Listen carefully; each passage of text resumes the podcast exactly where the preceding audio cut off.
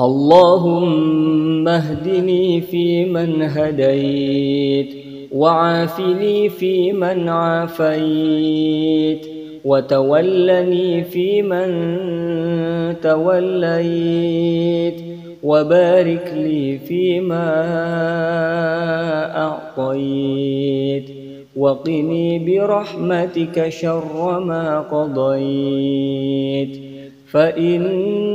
فإنك تقضي ولا يقضى عليك وإنه لا يذل من واليت ولا يعز من عاديت تباركت ربنا وتعاليت فلك الحمد على ما قضيت.